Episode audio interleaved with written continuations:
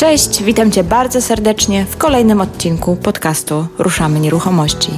Ja się nazywam Marta Baczewska-Golik i na łamach tego podcastu pomagam osobom zainteresowanym tematyką nieruchomości zrozumieć pewne mechanizmy i prawa rządzące tym rynkiem. Jeżeli podobnie jak ja uważasz, że najlepiej zdobywać wiedzę od praktyków, a nie od teoretyków, to ten podcast jest dla Ciebie i mniej pewność, że wszystkie przeprowadzone tu wywiady są z ludźmi, którzy wiedzę zdobywali poprzez własne doświadczenie. Dobór działki pod budowę to kluczowa sprawa. Na inwestycji zarabiasz tak naprawdę w chwili zakupu działki, a nie w chwili sprzedaży domów czy mieszkań. Dobra działka to po pierwsze optymalny czas trwania inwestycji, zminimalizowana ilość niespodzianek, optymalnie dobrze policzone koszty budowy oraz potencjalne zyski. Innymi słowy, zakup działki jest kluczowy do tego, by Twoja inwestycja przebiegła sprawnie i bez większych niespodzianek. Dlatego powstaje bardzo ważne pytanie: jakie cechy powinna mieć dobra działka inwestycyjna? Na co zwracać uwagę? Już na etapie przeglądania i weryfikowania ogłoszeń, co musisz sprawdzić jeszcze przed wyjściem w teren, a co na miejscu tam na działce. Pytania się mnożą, bo powiem Wam, iż pomimo mojego długoletniego doświadczenia w nieruchomości, a właściwie to w obrocie nieruchomości, sama mierzę się z tym dylematem wyboru właśnie właściwej działki. Dlatego też zaprosiłam człowieka z doświadczeniem deweloperskim i w tym odcinku postaramy się sprostać tym wszystkim pytaniom. Moim gościem jest Tomasz Stawiarz, który to nie tylko odpowie na te trudne pytania, ale także przygotował dla Was przewodnik po siedmiu grzechach głównych początkujących deweloperów. I z przyjemnością Ci go przekażę, o ile tylko napiszesz do mnie maila na info małpa. Taki mam prykaz, że ci, co się pofatygują i napiszą, to mogę im przesłać ten przewodnik. Także piszcie na maila, a tymczasem zapraszam do wysłuchania wywiadu. Cześć Tomku, witam Cię serdecznie. Witaj Marta. E, bardzo się cieszę, że zgodziłeś się na uczestnictwo w moim podcaście, bo brakuje mi bardzo konkretnych i tematycznych odcinków z, z zakresu deweloperki, więc mam nadzieję, że wypełnisz godnie tą lukę. No, cieszę się, że za zaproszenie i że mogę się podzielić moimi doświadczeniami, opowiedzieć troszeczkę o deweloperce, jak podejść do małych deweloperki, czy jak robisz już flipy, zrobiłeś piąty, dziesiąty flip i mówisz, no kurczę, rynek jest za ciasny, no to może coś byśmy więcej zrobili, może byśmy się skalowali, ale przy flipach tego nie można zrobić, więc można pomyśleć o deweloperce. A przy deweloperce jak najbardziej. Świetnie. Tomku, zanim zaczniemy rozmawiać, bo dzisiaj chciałabym, żebyśmy się skupili głównie na temacie o tym, jak e, znaleźć odpowiednią działkę właśnie mhm. pod taką małą deweloperkę, e, bo wcale to nie jest takie oczywiste i wcale to nie jest takie proste. Wiem, bo sama jestem na etapie poszukiwań. tak. E, ale zanim o tym opowiemy, chciałabym, żebyś dosłownie tak w dwóch, trzech zdaniach swoim, moim słuchaczom opowiedział o swoim doświadczeniu właśnie w tym zakresie, jeżeli chodzi o budowanie, deweloperkę. Także jakbyś mógł się przedstawić, to to byłoby super. Okej. Okay. Ja nieruchomościami zajmuję się od 10 lat, natomiast e, jeżeli chodzi o deweloperkę, chodzi o budowy, zajmuję się tym 3-4 lata. Na początku to była firma budowlana, byłem podwykonawcą, później też byłem generalnym wykonawcą, jeżeli chodzi o budowę domów. Wybudowałem tam cztery domy dla klientów, dom spokojnej starości, jak e, w Mogilanach, to się, jak się jedzie z Krakowa do Myślenic. Kończyłem taki właśnie blok, 33 mieszkania, Krakowie e, zrobiłem kilka elewacji e, i też e, zwróciłem uwagę, jak poznałem tą branżę, czy właściwie to u mnie taka naturalna kolej rzeczy była przejście na swoje projekty deweloperskie, ponieważ jeżeli sobie ten proces poukładamy bardzo dobrze, no to właściwie my jesteśmy takim operatorem, tak? Czy robimy inwestycje na zasadzie skupiamy branżowych ludzi typu architekt, kierownik budowy, inżynier, typu firma budowlana, e, czy też dział sprzedaży. Jeżeli sobie to bardzo dobrze poukładamy, to po pierwsze nie absorbuje to nam tak dużo czasu jak e, klipy na przykład, bo mały projekt deweloperski taki na 12-20 mieszkań na przykład, czy też domów, on może nam zająć tyle samo czasu, co zrobienie dwóch albo czterech flipów, a pieniądze są niewspółmierne, jeżeli chodzi o zyski. I to są właśnie te aspekty. Tak naprawdę skalowanie dochodów. Tak, dokładnie, dokładnie. Bo to od nas zależy, czy budując 12 jednostek zarobimy kwotę X, czy y, zrobimy, nie wiem, te 12 jednostek 2-3 lata, będziemy ją etapować, czyli zrobimy na początku dwa, wybudujemy, później cztery i później kolejne sześć, tak? Jasne. Super. Tomku, ty tak naprawdę jesteś już po raz kolejny, drugi raz e, w podcaście. Wcześniej wiem, że rozmawialiśmy o mikrokawalerkach i zdaje się, że tamten projekt też chyba budowałeś e, od podstaw. Czy to była e, przebudowa czegoś? Tam przygotowywaliśmy przebudowę generalnie. My tego projektu nie zrealizowaliśmy, koniec końców, z tego względu, że to był taki budynek, dom wczasowy w Wiśle i właścicielka troszeczkę zmieniła warunki, weszła w współpracę z takimi ludźmi, o których nawet nie chciałbym, nie chciałbym mieć z nimi do czynienia. I e, koniec końców my tego nie zrealizowaliśmy, ale mm, rzeczywiście tam był taki duży projekt na mikrokawalerki, mikroapartamenty w górach i no, bardzo ciekawy projekt. Tak? Właśnie to jest to też przy projektach deweloperskich czy przy działkach, że analizujesz y, przykładowo 20 nieruchomości i na przykład jedna albo dwie z nich się nadaje na fajny projekt, tak?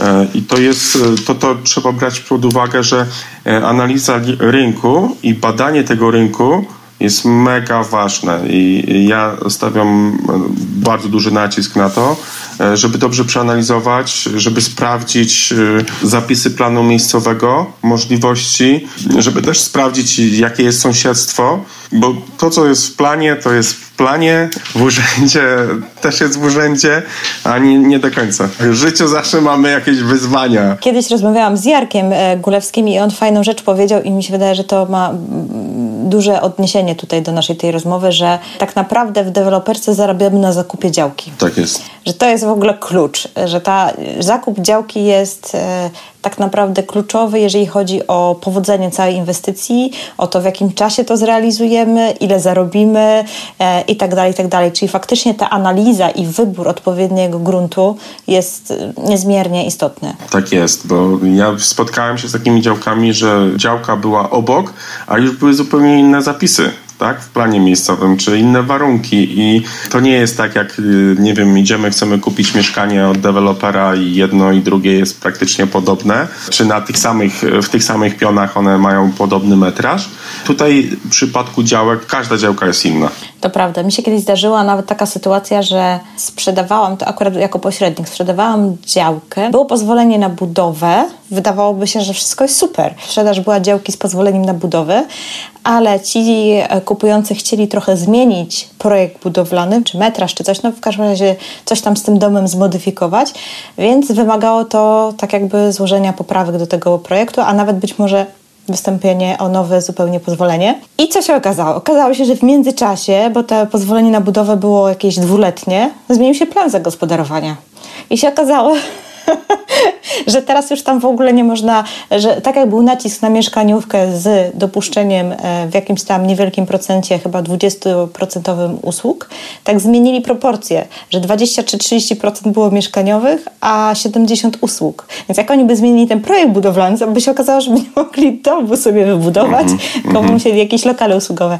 Więc, e, więc naprawdę trzeba być czujnym, bo, bo różne historie się wydarzają po drodze. Niczego za pewnik nie można brać. Zgadza się. Jak pierwszy raz jedziemy na działkę, to widzimy, o kurczę, no fajnie, tutaj obok są domy, jest wszystko ładnie, pięknie, więc nie ma problemu. No ale na przykład miałem taką działkę, gdzie zapis planu miejscowego mówił, że trzeba było się 10 metrów z linią zabudowy odsunąć, tak? Od drogi i automatycznie z, działki tam 27-arowej zrobiło się 11 arów, bo akurat droga obchodziła tam w 70% e, w koło tej działki. No i to też wyeliminowało całkowicie tą działkę. W przypadku działek, no to y, warto też y, tutaj wspomnieć, że no pytanie, czy mamy warunki zabudowy, na podstawie których możemy złożyć projekt, zrobić i wystąpić o pozwolenie na budowę, czy jest plan miejscowy, bo ja zawsze tłumaczę to moim gdzieś tam kursantom, że jeżeli y, budujemy sobie bazę ziemną, to nawet jeżeli działka ma dobre sąsiedztwo tak zwane i jest gruntem rolnym, ona w perspektywie tam 5 do 10 lat może być budowlana, tak? E, I możemy ją kupić za bardzo atrakcyjne pieniądze. E, natomiast w przypadku, gdy już chcemy budować, no to muszą być albo te warunki zabudowy, albo plan miejscowy. I plan miejscowy nam narzuca, co możemy tam zrobić, czego nie możemy zrobić E, czy możemy zrobić budynek wielorodzinny, czy też tylko i wyłącznie bliźniaki, szeregówki. Więc on też nam mówi o jaki jest powierzchnia biologicznie czynna, jaka jest procentowa powierzchnia zabudowy, e, jaka wysokość, tak? Czy na dachu możemy użyć e, blachodachówki, czy też dachówki. Są plany miejscowe teraz obecnie już dość dokładnie pisane i analizowaliśmy jedną działkę u Ciebie, gdzie plan miejscowy był z 2002 roku, tak? On jest w ogóle z lat 90., tylko tam była jakaś drobna poprawka, więc no, był jeszcze pisany na maszynie. Zgadza się, właśnie pisany na maszynie i był tak ogólny, że była duża dowolność, a e, obecne plany miejscowe, które są wprowadzane, no one są dość szczegółowe, tak? Zabudowa czy wysokość ogrodzenia nawet w niektórych planach jest gdzieś tam ile miejsc postojowych i te miejsca postojowe przy zabudowie wielorodzinnej, one determinują na dobrą sprawę, ile my możemy wybudować pumu i ile generalnie mieszkań możemy tam zrobić. Ja bym chciała, żebyśmy jeszcze wrócili do samych początków. Załóżmy, że faktycznie ktoś znajduje ogłoszenie działki. No, załóżmy taką bardzo pozytywną sytuację, że ta działka jest, jest tam załączona jakaś mapka, z której wynika jakiś numer działki i tak naprawdę na tym etapie ogłoszenia możemy jeszcze już wiele rzeczy sprawdzić z tą działką, zanim w ogóle się tam wybierzemy i w ogóle ocenić, czy jest sens tam pojechać i to oglądać. Powiedz mi, Tomku, od czego zacząć? Co najpierw należałoby sprawdzić, e, no, będąc na takim e, zupełnym początku? Czyli widzę ogłoszenie, widzę jakiś tam krótki opis działki, jest podany jakiś numer, jest podana gmina. Co my możemy z tym zrobić? No, możemy sobie sprawdzić e, w geoportalu, jaka jest jej powierzchnia, wymiary tej działki. Te strony ministerstwa mm, mają dość dokładne spisy E, i na geoportalu możemy sobie sprawdzić właśnie tą działkę. Możemy zadzwonić do gminy i sprawdzić, czy działka ma plan miejscowy i co w tym planie się znajduje. To są takie podstawowe rzeczy. Nieraz ja proszę właściciela, czy on ma już wypis przeznaczenia do tej działki i wtedy nie musimy szukać w planie miejscowym. Nie musimy czytać całego planu miejscowego, tylko mamy zaznaczone, co możemy i wtedy się odwołujemy do tej działki. No właśnie, bo te plany miejscowe to często są naprawdę gigantyczne dokumenty i w nich się też nie jest wcale aż tak łatwo odnaleźć, dlatego że tam są różne podziały, więc jak, jak się w tej nomenklaturze e, tego dokumentu odnaleźć, może jeszcze podpowiesz. Działka jest zaznaczona zazwyczaj symbolem. Symbol MN to jest niska zabudowa mieszkalna, czy e, WM, czyli zabudowa wielorodzinna e, i to powoduje, że już mamy jakiś tam kierunek, drogę. No są jeszcze też usługi, tak, są tereny zielone, są tereny inwestycyjne. E, natomiast jeżeli nas interesuje inwestycja deweloperska, no to dla nas e, takim mm, wskaźnikiem MN czyli gdzie jest zabudowa e, niska czy jednorodzinna, to powoduje, że już możemy być tą działką zainteresowani. No jeżeli podchodzimy do budowy na przykład jakiegoś budynku większego, czyli małego bloku, e, to w planie miejscowym powinien być symbol WM, czyli zabudowa wielorodzinna. Wtedy na podstawie tego symbolu jesteśmy w stanie w planie znaleźć sobie, co on oznacza, E, i jaka jest jego charakterystyka tego symbolu. Więc też tam jest kwestia dróg, jak daleko musimy, możemy się odsunąć od tych dróg, czy e, właśnie ile miejsc postojowych jest do danego mieszkania. Okej, okay. w momencie, gdy nie ma planu, to rozumiem, że patrzymy na WZ, ale WZ już jest znacznie łatwiejszym dokumentem, bo jest dedykowana konkretnej działce, prawda? Tak, warto w, wspomnieć, że e, o WZ może wystąpić każdy. Nie musisz być właścicielem, żeby wystąpić o WZ, tak? Czyli jeżeli działka nie ma planu miejscowego i trzeba wystąpić o WZ, to my sami, nie będąc jeszcze właścicielem, możemy wystąpić o tą WZ i y, to, co mówisz, że WZ jest dedykowana, ona nie ma terminu ważności, plan miejscowy może ją zmienić, tak? Czy wprowadzenie planu miejscowego powoduje, że WZ traci ważność. I tak samo na jedną działkę może tych WZ być kilka, bo też się z tym spotykam, że do danej działki na przykład są dwie albo trzy WZ. I co wtedy decyduje ostatnia? Data?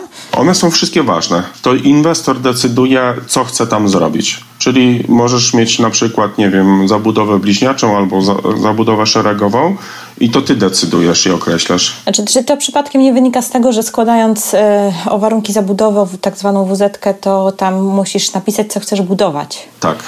I oni chyba też y, na podstawie tego, co ty tam napiszesz, wydają albo się na to zgadzają, albo nie, albo to w jakiś sposób modyfikują. Więc tak sobie pomyślałam, że może od tego zależy, że, że mogą być różne te wywozetki, że ktoś inaczej złożył wniosek najzwyczajniej w świecie. Oczywiście, że tak. I przedstawiasz taką koncepcję zabudowy, co ty chciałabyś tam zrobić i urzędnicy odpowiadają, czy się na to zgadzają, czy nie. Teoretycznie mają na to 60 dni, ale w praktyce spotykałem się, że e, niektórzy e, inwestorzy czekali kilkanaście miesięcy, a nawet kilkanaście lat więc e, to już się też powoli normalizuje. No, urzędnicy się e, tym gdzieś tam zatykają, że no, kwestie e, mają dużo wniosków, duże ilości pracy. Natomiast to też nie jest tak, bo no jednak jak jesteś inwestorem i przykładowo masz działkę, gdzie chciałabyś wybudować tam mm, przykładowo sześć bliźniaków, też nie będziesz czekała na przykład dwóch, trzech lat na wz prawda? Bo w międzyczasie znajdziesz inne działki, które już na przykład plan miejscowy mają, albo już są z wz-kami. I tak jak e, gdzieś tam przez ostatni rok czasu, powiedzmy 50-60 różnych tematów przeanalizowałem, e, no to tematy, gdzie nie było wz albo nie było planu miejscowego, no to w ogóle odrzucam, tak? No bo po pierwsze niekiedy właściciele chcą ceny tak jakby za tereny e, budowlane, mimo że terenami budowlanymi nie są, a po drugie no czas, tak? To można mieć na uwadze, ale to jest inwestycja, którą zrobisz za dwa lata, za pięć lat dopiero. Jasne, no dobrze, czyli wiemy, że jeżeli jest plan zagospodarowania, jest znacznie łatwiej, bo po prostu jest wszystko opisane. Co prawda trzeba być czujnym, bo te plany również ulegają zmianie. Masz w ogóle jakieś doświadczenia, jak często się to wydarza i od czego to zależy? Wiesz co, teoretycznie e, jak brakuje właściwie terenów e, do rozwoju w mieście czy w danej gminie, to co 15-20 lat. Natomiast e, są częściowo plany uchwalane, bo jeżeli dochodzi do uchwały planu miejscowego, no to tam jest korespondencja z 40 e, różnymi urzędami, tak? I uchwalenie czy wprowadzenie e, studium i później planu to jest niekiedy praca od dwóch do pięciu lat. Planiści, którzy tam planują, no to na przykład w przypadku większego miasta są w stanie to rozbić na jakąś dzielnicę, choćby nawet, nie wiem, 50 hektarów, tak? Taki teren, czy tam 20 hektarów i są w stanie wprowadzić. Odbywa się to na zasadzie niektóre plany, jak tak spotykam się takie najstarsze, no to są z lat, e, sprzed 15-20 lat. Generalnie one są mm, aktualizowane. Do niektórych planów są jakieś osobne załączniki e, do danych terenów, czy tam dzielnic, prawda? I nie ma czegoś takiego, czy e, żadna ustawa nie narzuca, że plan musi być zmieniony co jakiś tam okres czasu. A czy w związku z, y, z, tym druga część mojego pytania, bo nawet niedawno słuchacz y, zadał mi takie pytanie, czy w ogóle można liczyć na to, że plan zostanie zmieniony pod, na Twoją prośbę, w sensie, że jeżeli jest taka potrzeba jakichś zmian wprowadzenia, czy w ogóle jest jakaś szansa, czy od razu dać sobie spokój? Ustawodawca dopuszcza oczywiście punktową zmianę w planie miejscowym, natomiast y, wiem i spotkałem się z tym, ale to muszą być na przykład takie tereny, gdzie jest 2 hektary albo 5 hektarów, gdzie gdzie tam możesz wybudować 20 tysięcy czy tam 50 tysięcy e, pumu, e, to wtedy e, ustawodawca jest w stanie coś takiego zrobić i zmienić punktowo plan miejscowy. Czyli dla dużych graczy. Powiedziałbym tak, dla większych inwestorów, jeżeli jest to mała działka tam 10-arowa czy pół hektarowa, no to urzędny gdzieś tam niechętnie. Chyba, że nie wiem, pół hektara w centrum Warszawy i ma to jakieś większe znaczenie, to tak. Natomiast y, przy innych gminach y, no nie, niekoniecznie ten sposób podchodzą.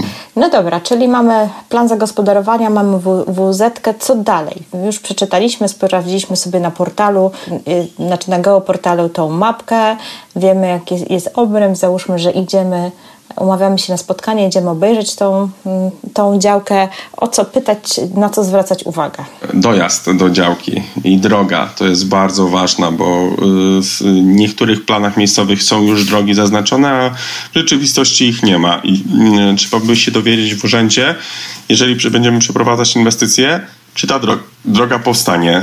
Czy to będzie właśnie na koszt urzędu, czy mają plany, bo wiadomo, każda, jak każdy inwestor ma swoje budżety, tak samo gminy mają swoje budżety i zaplanowane inwestycje, jeżeli chodzi o infrastrukturę. Trzeba zwrócić uwagę, czy jest dostęp do drogi publicznej, czy e, musimy zrobić e, służebność przez jakąś drogę wewnętrzną, czy też przez inną działkę. Są niektóre piękne, ładne działki, a nie ma e, generalnie dojazdu na przykład do nich. Ja raz sprzedawałem kiedyś taką działkę jako pośrednik i nagle właściciel mówi, no ale tam są dwa podatki. Jak to dwa podatki? No bo jeszcze jest udział w drodze, tak? Współwłasność w drodze. No a wiesz, droga była wybrukowana, wszystko na ładnie, pięknie i właściciel właściwie w ostatniej chwili powiedział, okej, okay, no to musimy zrobić drugi akt notarialny, tak? No bo jeszcze ten udział w drodze jest. I to też są e, bardzo ważne rzeczy. Kolejna kwestia to są media. Czy są doprowadzone przykładowo przy granicy są, czy, czy są w drodze na przykład te media, czy musimy gdzieś tam dalej poczynić inwestycje, bo w przypadku inwestycji na przykład ze spółkami wodnymi, no nieraz mówią, że no dobrze, wybudujcie, a my wam to zwrócimy. Więc przy kalkulacji inwestycji trzeba uwzględnić takie dodatkowe rzeczy, typu doprowadzenie, nie wiem, tam 300 metrów e, wody. To są takie rzeczy, no kwestia służebności tych mediów i dostawy później tej, tych mediów, tak. Tutaj na mapie do celów projektowych bardzo dokładnie są te media zaznaczone, natomiast e, jeżeli właściciel sprzedaje, to takiej mapy do celów projektowych e, nie musi posiadać i zazwyczaj jej nie ma bo to już mapę do celów projektowych zamawiamy przed y, robieniem planu projektu y, budowlanego, w związku z czym ta mapa do celów projektowych pokazuje, gdzie są te media i y, czy one są w działce. A czy, czy każdy może sobie pobrać taką mapę do celów projektowych?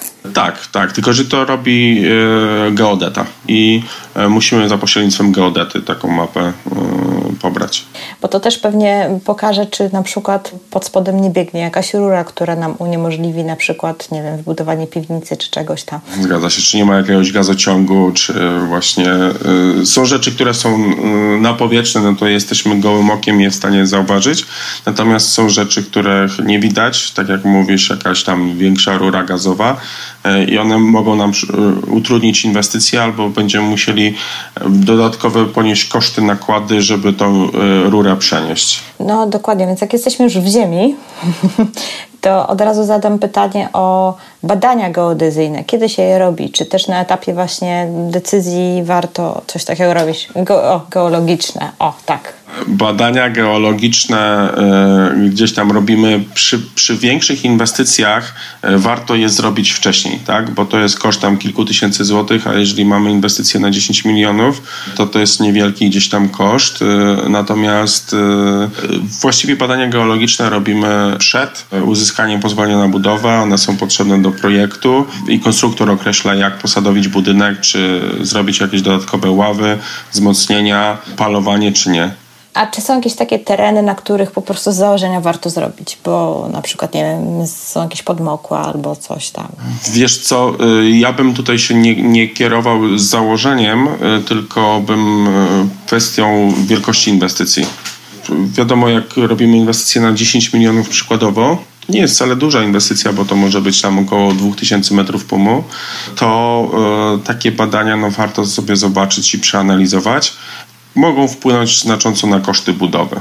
I y, przy, przy, tych większych inwestycjach e, takie badania robimy e, geologiczne i e, warto nawet sobie zrobić y, tam 4-5 odwiertów. Wydamy 2000 zł powiedzmy e, i które nam powiedzą, że ok, tutaj grunt jest taki i taki, nie jest gruntem nasypowym i możemy e, poczynić inwestycje. Albo nie będziemy musieli dodatkowo palować budynków. W przypadku dużych inwestycji, czy no, nawet ostatnio oglądałem taki film z Dubaju i Dubaj e, jest wiadomo na pustyni, e, natomiast tam każdy budynek, każdy wieżowiec ma 250 palów, które są na głębokości 40 metrów bo oni się musieli przekopać przez tą powierzchnię piasku i e, skał. Sypką taką. Mhm. Tak, dokładnie, żeby one się nie przewracały, żeby tam nie było zaburzone i no to są duże inwestycje. No to tak samo jak w Grecji budują y, zawsze tam w tych skałach, bo tam są z kolei te sejsmiczne rejony, nie? I oni zawsze mają dodatkowe zbrojenia i właśnie pale w, w tych, a tam zazwyczaj są skały pod spodem, więc koszt budowy jest bardzo wysoki tam. Centrum Jana Pawła II w e, Krakowie zostało na gruntach nasypowych wybudowane i tam musieli dodatkowo palować, e, co dodatkowo 40 milionów na inwestycje musieli wydać. E, natomiast no, ta branża nie ma problemu z finansami. Obców. Tak. Inżynier, który mówił, że mówi, że najlepiej przenieść inwestycje, a biskup stwierdził, ile to będzie kosztowało no 40 milionów, no to robimy. No. tak. A to luz. Tak, a tam inwestycja chyba w miliardach nawet poszła, więc... No. Nieźle, nieźle. No dobrze, więc trzeba na takie rzeczy uważać. Co jeszcze, co jeszcze? Bo tak, żeśmy się tutaj przeszli już do e, e, e, takich egzotycznych rejonów typu tak. Dubaj, Grecja. To wszystko od nas zależy, co planujemy, tak? Bo jeżeli planujemy y, zabudowę małą, czyli na przykład jakieś tam czworaki, bliźniaki, to są proste inwestycje. To są proste rzeczy. W przypadku właśnie takich działek mniejszych jest małe ryzyko. O, powiem tak. To jak wcześniej rozmawialiśmy też o e, osobach, które robią flipa i powinni udzielać rękojmi, no to wiadomo, że osoba jak zrobi jednego flipa w ciągu roku, no to ma dużo mniejsze ryzyko niż osoba, która, czy tam firma, która zrobi 20 e, tych flipów, tak? Więc e, e, w przypadku małych działek warto, ja zawsze mówię tak, że od czego ja zaczynam? Zaczynam od końca. Czyli co to oznacza? Co na danej działce ma być wybudowane, jaki ma być produkt, czy on się sprzeda i dopiero wtedy ustalam wartość działki, mniej więcej koszty budowy, koszty operacyjne i e, sobie kalkuluję ten mój zysk. Więc e, e, zawsze patrzę na to, co chcę tam zrobić. Czy to mają być domy, przykładowo bliźniaki dla klientów, dla rodzin 2 plus 1 czy 2 plus 2, czy też mają być właśnie mm, mieszkania i jakie te mieszkania mają być. Tak? Więc e, ustalam sobie mniej więcej cenę e, jednostkową, e, jaka na danym terenie gdzieś tam jest, czy cenę konkurencyjną. I określam sobie koszty budowy. I wtedy mogę dopiero powiedzieć o cenie działki, bo cena działki to, to, na dobrą sprawę nie jest tak, że nawet jak działka, która kosztuje 500 tysięcy złotych, e, ona nie, nie, wcale nie musi być e, wysoka, e, może być bardzo dobra, bo jesteśmy w stanie tam na przykład wybudować 10 bliźniaków czyli 20 jednostek, to na jednostkę mamy 25 tysięcy złotych, no to to jest bardzo dobra dla nas cena.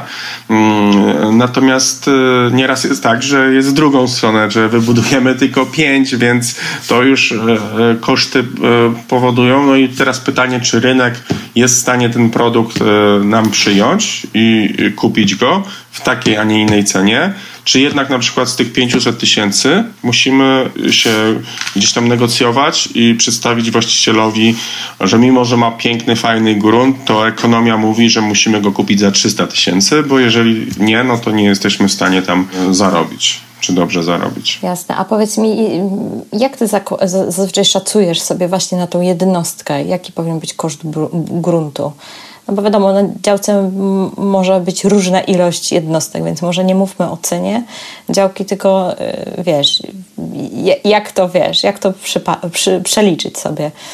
Załóżmy na razie przy tych domach, jakichś szeregach czy bliźniakach zostańmy, bo to może jest najłatwiejsze. Ja powiem Ci, Marta, tak, że y, to jest y, cena do 50 tysięcy. Jeżeli ta cena jest znacznie wyższa, no to to wpływa na cenę końcową. I Wiadomo, jest zabudowa rezydencjonalna, gdzie jesteśmy w stanie wydać przykładowo 200 tysięcy nawet, ale w przypadku małych jednostek e, to ta cena do 50 tysięcy na jednostkę powinna być max. Jeżeli jest to 20 parę tysięcy, 30 tysięcy, to uważam, że to jest bardzo dobra cena. Oczywiście nie mówimy tutaj o, yy, yy, mówimy już o gotowych działkach, tak? Z planem miejscowym czy też z wz a nie o tym, że za 5 lat coś zrobimy i teraz kupujemy, nie wiem, grunt rolny, tak? Bo to w ten sposób się przyjmuje i, i kalkuluje. Natomiast ja zawsze mówię cena metra pumu, bo w przypadku domków ta cena metra pumu 200-300 zł do metra jest ok. W przypadku mieszkań może być nawet 1500 zł do metra pumu, czy 2000 w centrum Warszawy, czy w centrum Trójmiasta i to powoduje, że e, ta cena też jest dobra. Więc y, to określa nam cenę później mieszkania i metra, e, który jesteśmy w stanie sprzedać. Jasne. No to jeszcze może tak na koniec podpytam Cię o złote rady dla początkujących poszukiwaczy działek pod dobre inwestycje. No, ja właściwie tak wyliczyłem, że jest ponad 40 cech idealnej inwestycji i o tym też y, mówię na szkoleniu i takiej idealnej działki. E, tak jak mamy mieszkanie, jeżeli ktoś tam zajmuje się flipami, rozwija to, buduje, czy kupuje, sprzedaje, są te idealne cechy, tak samo przy działkach. One są idealne i warto zwrócić na to uwagę E, co jest w sąsiedztwie, e, czy e, są jakieś, nie wiem, linie wysokiego napięcia czy średniego napięcia, bo to też są pewne ograniczenia? I właściwie jakie produkty kierujemy do tych, do klientów, bo uważam, że jeżeli jest dobrze dobrany produkt do danej działki, to jesteśmy w stanie wszystko sprzedać. Ostatnio też byłem na konferencji w Gdańsku i zadali mi pytanie, no dobrze, no tam planujemy 12 czy tam 14 mieszkań wybudować w takim małym bloku w Malborku. No i e, oni składają WZ i mówią, na co zwrócić uwagę. Ja mówię, na strukturę. Jak to na strukturę? No tak, jeżeli jest odpowiednia struktura mieszkań, no to nie będziecie mieli problemów ze sprzedażą. I tutaj w przypadku nieruchomości gruntowych jest y, kilkanaście czynników, które biorą. To nie jest tylko i wyłącznie lokalizacja, y, to jest otoczenie, to jest cena, którą jesteśmy w stanie uzyskać. To są generalnie, czy mamy tereny y, gdzieś tam podmokłe, czy musimy nawieść jakieś dział, podnieść tą, ten grunt, czy są jakieś właśnie media, czy też właśnie, czy są blisko, czy to jest przy drodze, czy musimy tą drogę zbudować. Jest szereg tych czynników, które na to wpływają i na pewno warto jest przejrzeć tych 20-50 działek, zanim już zaczniemy coś robić, bo to w jaki sposób gdzieś tam podejdziemy, e, ja uważam, że przygotowanie danej inwestycji to jest połowa sukcesu, bo później jest niewiele zmiennych czy niewiele rzeczy, które może nas zaskoczyć. Zaskoczyć to może nas najwięcej na początku, a jeżeli się do tego dobrze przygotujemy, to uważam, że e, zrobimy 50% naszego sukcesu to jest dobór odpowiedniej działki. Super. Wspomniałeś coś o szkoleniu. Możesz więcej powiedzieć, bo być może będą osoby zainteresowane. E, co to za szkolenie? Gdzie, co i jak? Okej. Okay. Przygotowaliśmy Akademię Deweloperów, e, gdzie dzielimy się swoją wiedzą, jak skalować ten biznes, jak przejść, jak dobrze przeanalizować i ta akademia składa się z czterech zjazdów, bo uważam, że deweloperka jest tak olbrzymią generalnie obszarem, że nie da się w ciągu dwóch dni e, przygotować do inwestycji czy wykonać pierwszą inwestycję. U nas jest tak, że każdy kursant przechodzi przez cały proces inwestycyjny. Tak? Mamy to podzielone tak, jak budujemy fundamenty i te fundamenty będziemy robić e, od 17 do 19 czerwca. To są trzy dni, e, gdzie uczymy się kalkulacji inwestycji, przygotowania, e, przeliczania chłonności. Występuje architekt, gdzie on na swoich przykładach pokazuje, w jaki sposób to przeliczyć, pokazuje, w jaki sposób generalnie podejść do tematu związanego z, z daną działką, jak przeczytać ten plan miejscowy, na co zwrócić szczególną uwagę. Mm, jest też notariusz, w jaki sposób się zabezpieczyć bo to, że my sobie zakupimy taką działkę, nie znaczy, że my już jesteśmy w stanie w miarę szybko przyspieszyć tą inwestycję, bo proces przygotowania dokumentacji czy e, całej, e, do pozwolenia na budowę to jest nieraz 6 miesięcy tak? Nieraz jest dłużej i w jaki sposób zabezpieczyć działkę, czy w jaki sposób spisać odpowiednią umowę warunkową, żebyśmy na przykład y, nie zainwestowali pieniędzy przykładowo w maju 2019, a inwestycje robimy w 2023. No bo czas, który płynie i pieniądze, które nie pracują, no one nie zarabiają nam, tak? Więc warto się zabezpieczyć przy niektórych inwestycjach i właściwie ja mam takie podejście po części można powiedzieć takiego większego dewelopera, gdzie przy działkach się zabezpieczamy, czy piszemy umowy warunkowe e, i dopiero po uzyskaniu odpowiednich warunków e, jesteśmy w stanie daną działkę zakupić. Czyli przygotowujemy sobie już dokumentację, która trwa. I no jeden z moich mentorów, yy, który wybudował 40 inwestycji w Krakowie Zakopanem, no to to jest takie podejście, gdzie właściwie wydatkujesz pieniądze wtedy, kiedy musisz. To nie jest tak, że inwestujesz 2 miliony złotych w działkę i tą inwestycję dopiero zaczynasz dopiero za 3 lata, za 5 lat. Tak? To są ważne aspekty, na co zwrócić uwagę, żeby wystartować, żeby y, zarobić na tej inwestycji. Przez, te, w ciągu, mm, przez całą akademię y, uczymy się poszczególnych rzeczy, co w danym momencie potrzebujemy.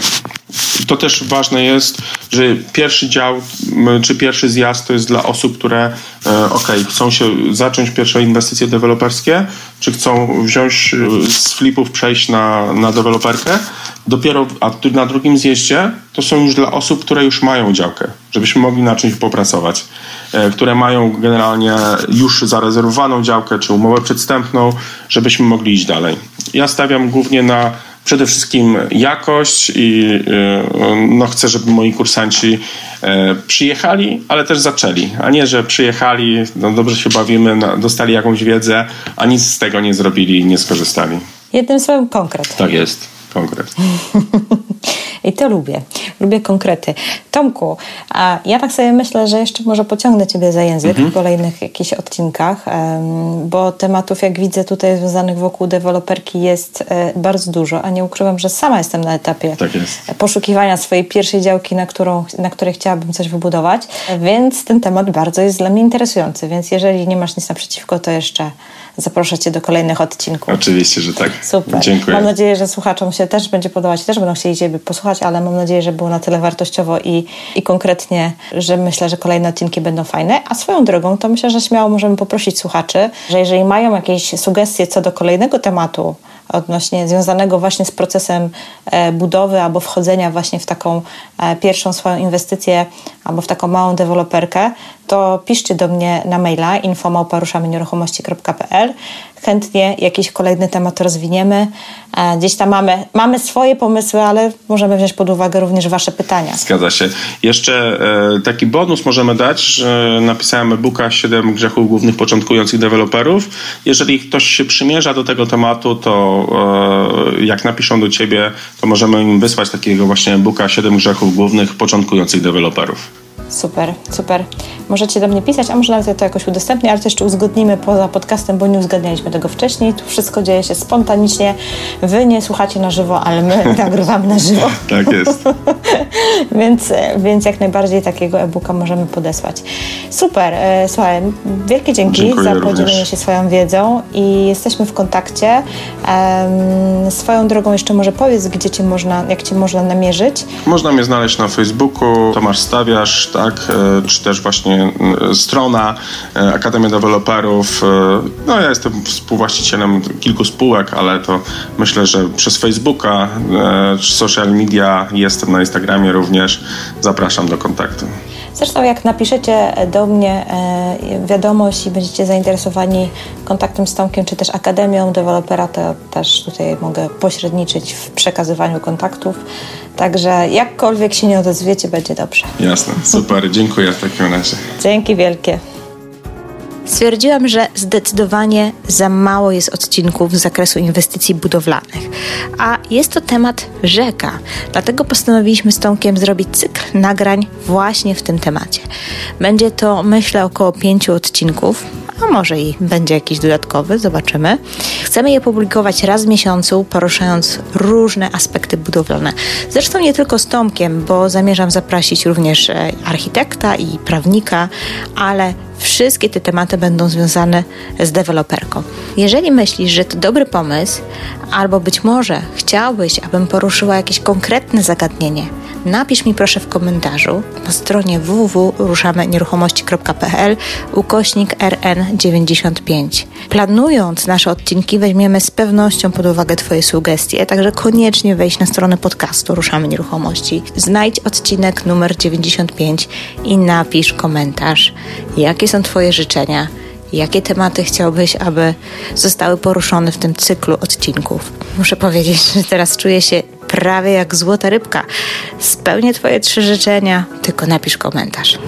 Dzięki wielkie za wysłuchanie, a jeżeli chciałbyś dowiedzieć się więcej na temat Akademii Dewelopera, jaką tworzy Tomek, napisz do mnie maila na infomałparuszamynieruchomości.pl Przekażę Twoją wiadomość Tomkowi, który z pewnością zdradzi Ci wszystkie szczegóły dotyczące właśnie tej Akademii. Trzymaj się ciepło i do usłyszenia niebawem.